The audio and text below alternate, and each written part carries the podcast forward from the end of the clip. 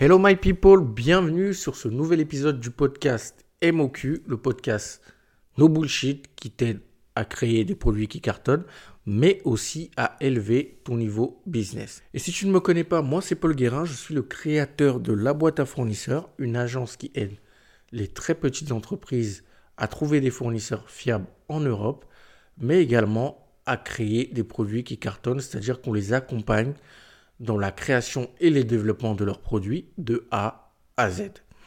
Avant de commencer cette vidéo, je vais te demander de nous aider, comme d'habitude, à faire grandir cette chaîne, à faire grandir ce podcast. C'est-à-dire que si vous avez aimé cette vidéo, mettez un like, partagez-la si vous pensez que quelqu'un pourrait en avoir besoin et surtout, abonnez-vous pour recevoir d'autres vidéos de ce type. Alors aujourd'hui, on va parler d'un sujet, je pense, où tout entrepreneur qui lance un produit physique a eu en fait cette réflexion-là. On va parler du sourcing en Chine versus le sourcing en Europe. C'est-à-dire, est-ce qu'il est plus simple ou est-ce qu'il est mieux d'aller sourcer en Chine ou est-ce qu'il est mieux d'aller sourcer en Europe? D'accord? On va voir les avantages, les inconvénients et ce qu'il faut faire en fait en fonction de ce que vous voulez lancer. D'accord? Moi, je suis dans le sourcing maintenant, dans le développement produit et le sourcing depuis plus de 7 ans, 8 ans. Et j'ai travaillé avec des fournisseurs chinois, avec des fournisseurs asiatiques et beaucoup aussi avec des fournisseurs européens. D'ailleurs, la boîte à fournisseurs, on s'est focus uniquement sur les fournisseurs européens et vous allez comprendre pourquoi. La première chose, lorsqu'on veut lancer un produit, lorsqu'on a un très petit entrepreneur, on n'a pas beaucoup de moyens, on va penser directement à la Chine. On va se dire, bon, ben, je vais acheter des produits en Chine, et moins cher, je vais les revendre ici, etc. Les dropshippers, c'est la même chose. On va sourcer un produit en Chine qu'on va envoyer à ses clients. On ne va jamais voir le fournisseur, on ne va jamais voir le produit. Donc, c'est vraiment la réflexion de base que je pense la plupart des entrepreneurs ont lorsqu'ils souhaitent lancer un produit physique en premier. C'est se dire, ok, je vais aller en Chine, c'est moins cher. Oui, on ne va pas se mentir, même si aujourd'hui, nous, la boîte à fournisseurs, on est focus sur l'Europe, il y a énormément d'avantages à aller sourcer en Chine. On ne va pas se mentir. Vous avez la main-d'œuvre qui est moins coûteuse, vous avez des gens qui sont très réactifs. D'accord, ils sont très réactifs les Chinois par rapport aux Européens, ça va très vite. D'accord, si vous êtes aussi réactifs qu'eux, vous pouvez avoir une commande très rapidement. Ils sont capables de s'occuper de la logistique pour vous, donc c'est-à-dire de faire du dropshipping, tout simplement. Ils sont capables d'avoir des prix qui sont super compétitifs, ça on ne va pas se mentir, je pense que c'est l'avantage qui attire le plus d'entrepreneurs, c'est qu'ils ont des prix qui sont imbattable quasiment des fois en Europe et forcément il y a une grosse concurrence, donc il y a énormément de produits et d'usines qui font exactement la même chose, c'est-à-dire que vous pouvez énormément comparer les prix. Donc il y a un gros avantage, oui c'est un avantage d'aller sourcer en Chine. Donc, ça c'est indéniable, on va arrêter de se mentir, c'est la vérité. Par contre au niveau des inconvénients, on va partir sur des choses que j'ai rencontrées, que moi-même j'ai vécues. Lorsque vous allez sourcer en Chine, déjà premièrement, il y a la barrière de la langue. Si vous avez un produit qui est un peu technique et que vous devez expliquer la technicité aux fournisseurs chinois, parfois ça peut être très compliqué parce que certains ne sont pas bons en anglais, même si la plupart parlent anglais. Donc la barrière de la langue, ça peut être très compliqué. Et vous-même, si vous ne parlez pas très bien anglais, c'est quelque chose qui peut être très compliqué pour vous. C'est déjà arrivé à certains entrepreneurs et certains fournisseurs chinois qui n'ont pas compris la demande des entrepreneurs et qui ont livré autre chose que ce qu'ils devraient. Donc, il y a premièrement la barrière de la langue. Dans un second temps, il y a la qualité. Et ne dites pas ce que je ne suis pas en train de dire en disant que tout ce qui vient de Chine n'est pas qualitatif. C'est faux. Puisque Apple produit ses iPhones en Chine, tu as plein d'entreprises dans la tech qui produisent en Chine et même des entreprises physiques de vêtements qui produisent en Chine. La Chine, ils sont très bons, ils savent faire de la qualité, ils savent faire de la très bonne qualité, mais pour avoir cette qualité-là, il faut que vous-même, vous ayez les moyens de faire votre propre usine. Donc au niveau des TPE, c'est quasiment difficile parce que vous n'avez pas les moyens lorsque vous vous lancez. Là, on parle vraiment lorsque vous vous lancez, quand vous êtes entre 0, 3, 5 ans. Après, si vous avez beaucoup plus de fonds, vous avez l'opportunité d'avoir une équipe sur place, avoir une petite usine. Oui, vous êtes maître et pouvez contrôler la qualité. Mais là, lorsque vous vous lancez, ce n'est pas possible parce que vous n'avez pas les moyens. Donc forcément, vous allez prendre les moins chers et la qualité va en pâtir. D'accord ? Donc, deuxième frein, c'est au niveau de la qualité. Troisième frein, c'est au niveau des taux de change. C'est-à-dire que vous avez l'habitude d'acheter un produit aujourd'hui, mais le taux de change demain, il change, bah forcément, le produit coûte un peu plus cher. Et vous devez réfléchir à si vous prenez les coûts pour vous ou si vous les répercutez à vos clients. Sachant que vous ne pouvez pas répercuter à vos clients à chaque fois que le taux de change fluctue.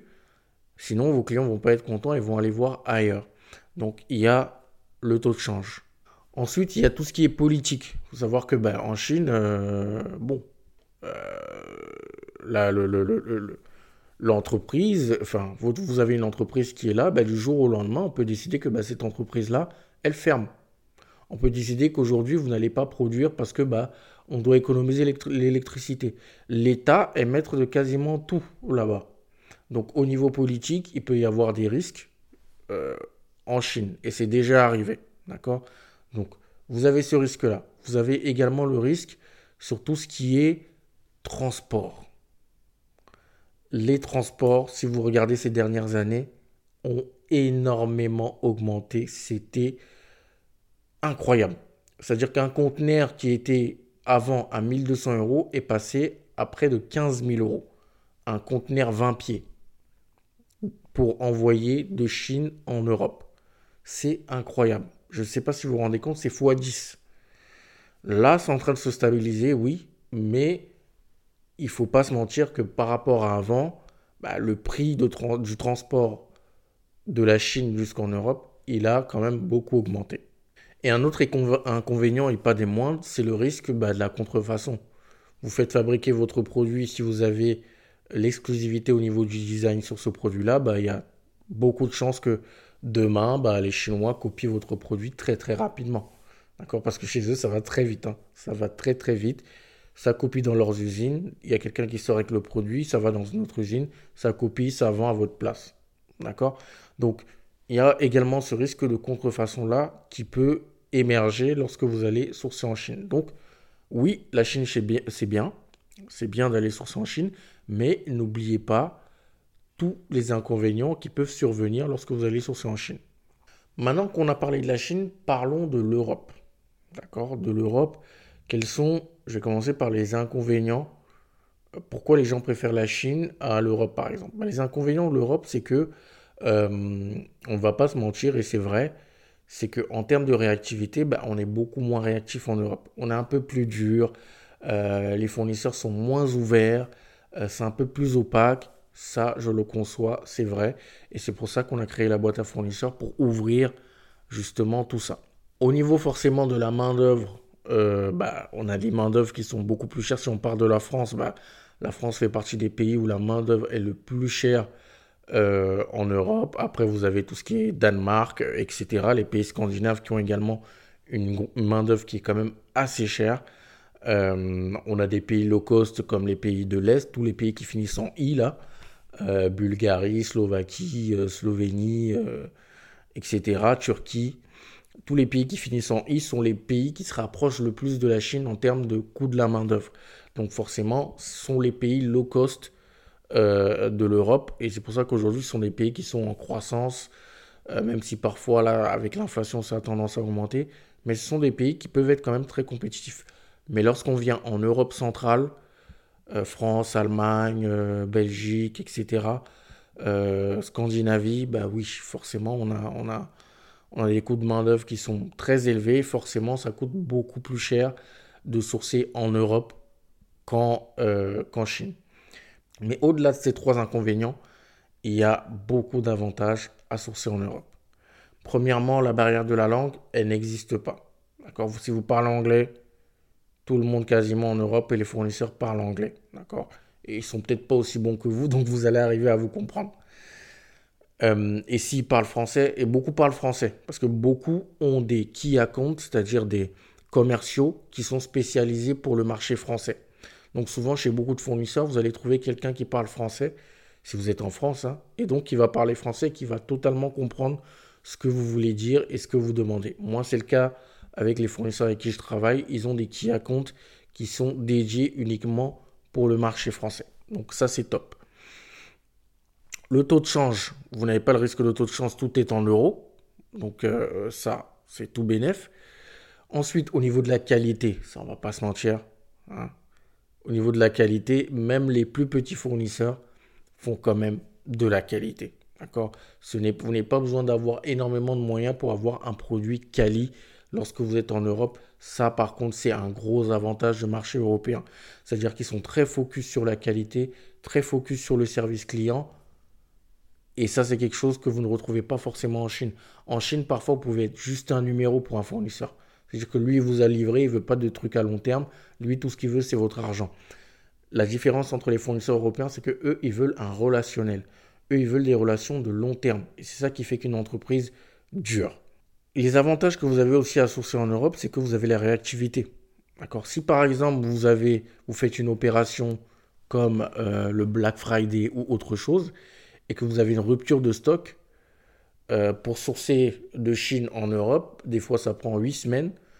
Si vous prenez un avion, ça va vous coûter 3 à 5 000 euros et ça va vous prendre une semaine à peu près. Alors que là, en Europe, bah, c'est réactif tout de suite parce que le fournisseur, il n'est pas loin. Donc vous-même, vous pouvez prendre un train, un avion, une voiture pour aller chercher des produits.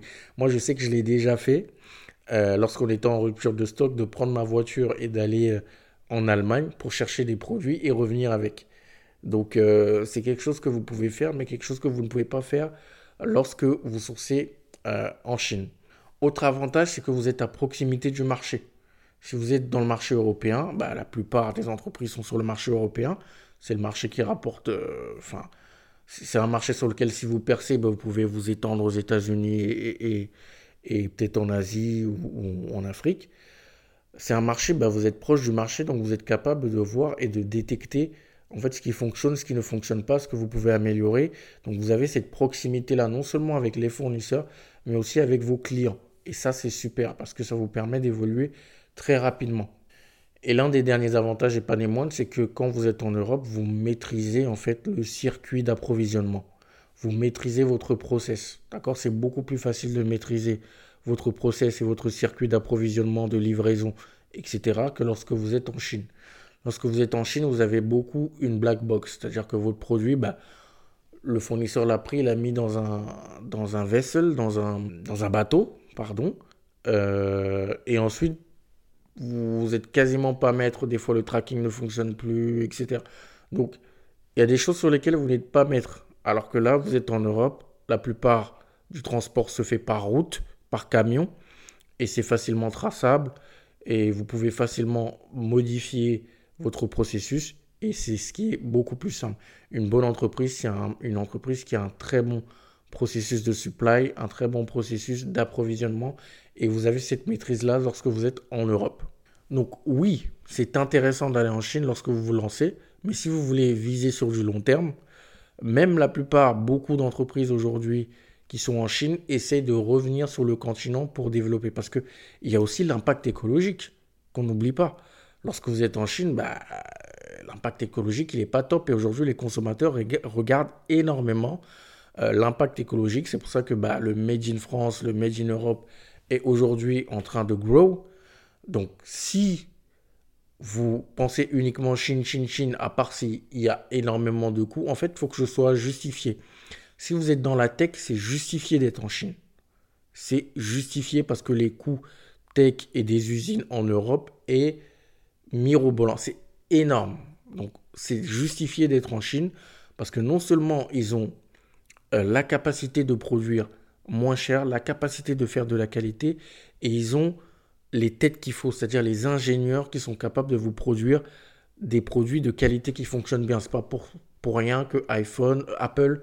etc., ces produits en Chine, en Asie, d'accord, et plein d'autres produits tech. si vous êtes dans la tech, c'est justifié d'être en Chine. Et oui, on peut vous reprocher l'impact écologique, mais produire en Europe, c'est souvent très compliqué lorsque vous êtes dans la tech. Mais par contre, si vous êtes dans la cosmétique, vous êtes dans la mode, vous êtes dans la food, vous êtes dans tout autre domaine comme ça, pour moi, il n'y a pas vraiment de justification d'aller sourcer en Chine. D'accord ? Parce que tout ce que vous avez, vous pouvez l'avoir en Europe. Et c'est la raison pour laquelle nous, on a décidé de se focus sur l'Europe, parce que les entrepreneurs peuvent lancer beaucoup plus vite, peuvent avoir le contrôle de leurs produits, peuvent avoir le contrôle de leur qualité, peuvent instaurer des relations de long terme avec leurs fournisseurs, pour avoir le contrôle de leur coût, d'accord, parce qu'ils peuvent aller négocier directement avec les fournisseurs. Ils ont des fournisseurs qui s'occupent d'eux, qui prennent soin et qui veulent délivrer un produit de qualité. Donc, c'est pour ça qu'on s'est focus sur l'Europe et c'est pour ça qu'on utilise des fournisseurs uniquement européens. Et bien évidemment, on a également pensé à l'impact écologique. Alors, dites-moi vous ce que vous en pensez. Est-ce que vous pensez que aujourd'hui, sourcer en Europe, c'est intéressant ? Je pense que oui, hein, pour moi c'est l'avenir. Beaucoup, on va beaucoup moins, ça diminue beaucoup plus parce que avant, faut savoir que par exemple le prix de la main d'œuvre était 20 fois inférieur à celui de la France. Aujourd'hui, on est à 2-3 fois, ce qui est quand même conséquent, mais l'écart est en train de se resserrer. D'accord, la Chine commence à être de moins en moins ce que c'était avant. Et on va de plus en plus se rediriger avec des circuits courts, parce que c'est ça que les gens ils veulent, et c'est ça qui va de plus en plus fonctionner. Donc en fait, sourcer et trouver des fournisseurs qui sont proches de vous, c'est ce qui va fonctionner de plus en plus. Donc voilà ce que je voulais partager avec vous sur sourcing Chine versus sourcing Europe. Dites-moi ce que vous en pensez en commentaire, dites-moi si vous avez déjà sourcé des deux côtés et ce que vous avez pensé. Et comment on pourrait améliorer ça, nous, par exemple, la boîte à fournisseurs en Europe? Qu'est-ce que vous aimeriez voir chez des fournisseurs européens que les Chinois font, par exemple? Si vous avez aimé cette vidéo, si vous pensez qu'elle a plu à quelqu'un d'autre, n'hésitez pas à partager, mettez un like et abonnez-vous pour des vidéos de ce type. On se dit à la semaine prochaine. Prenez soin de vous, de vos proches. C'était Paul. Ciao.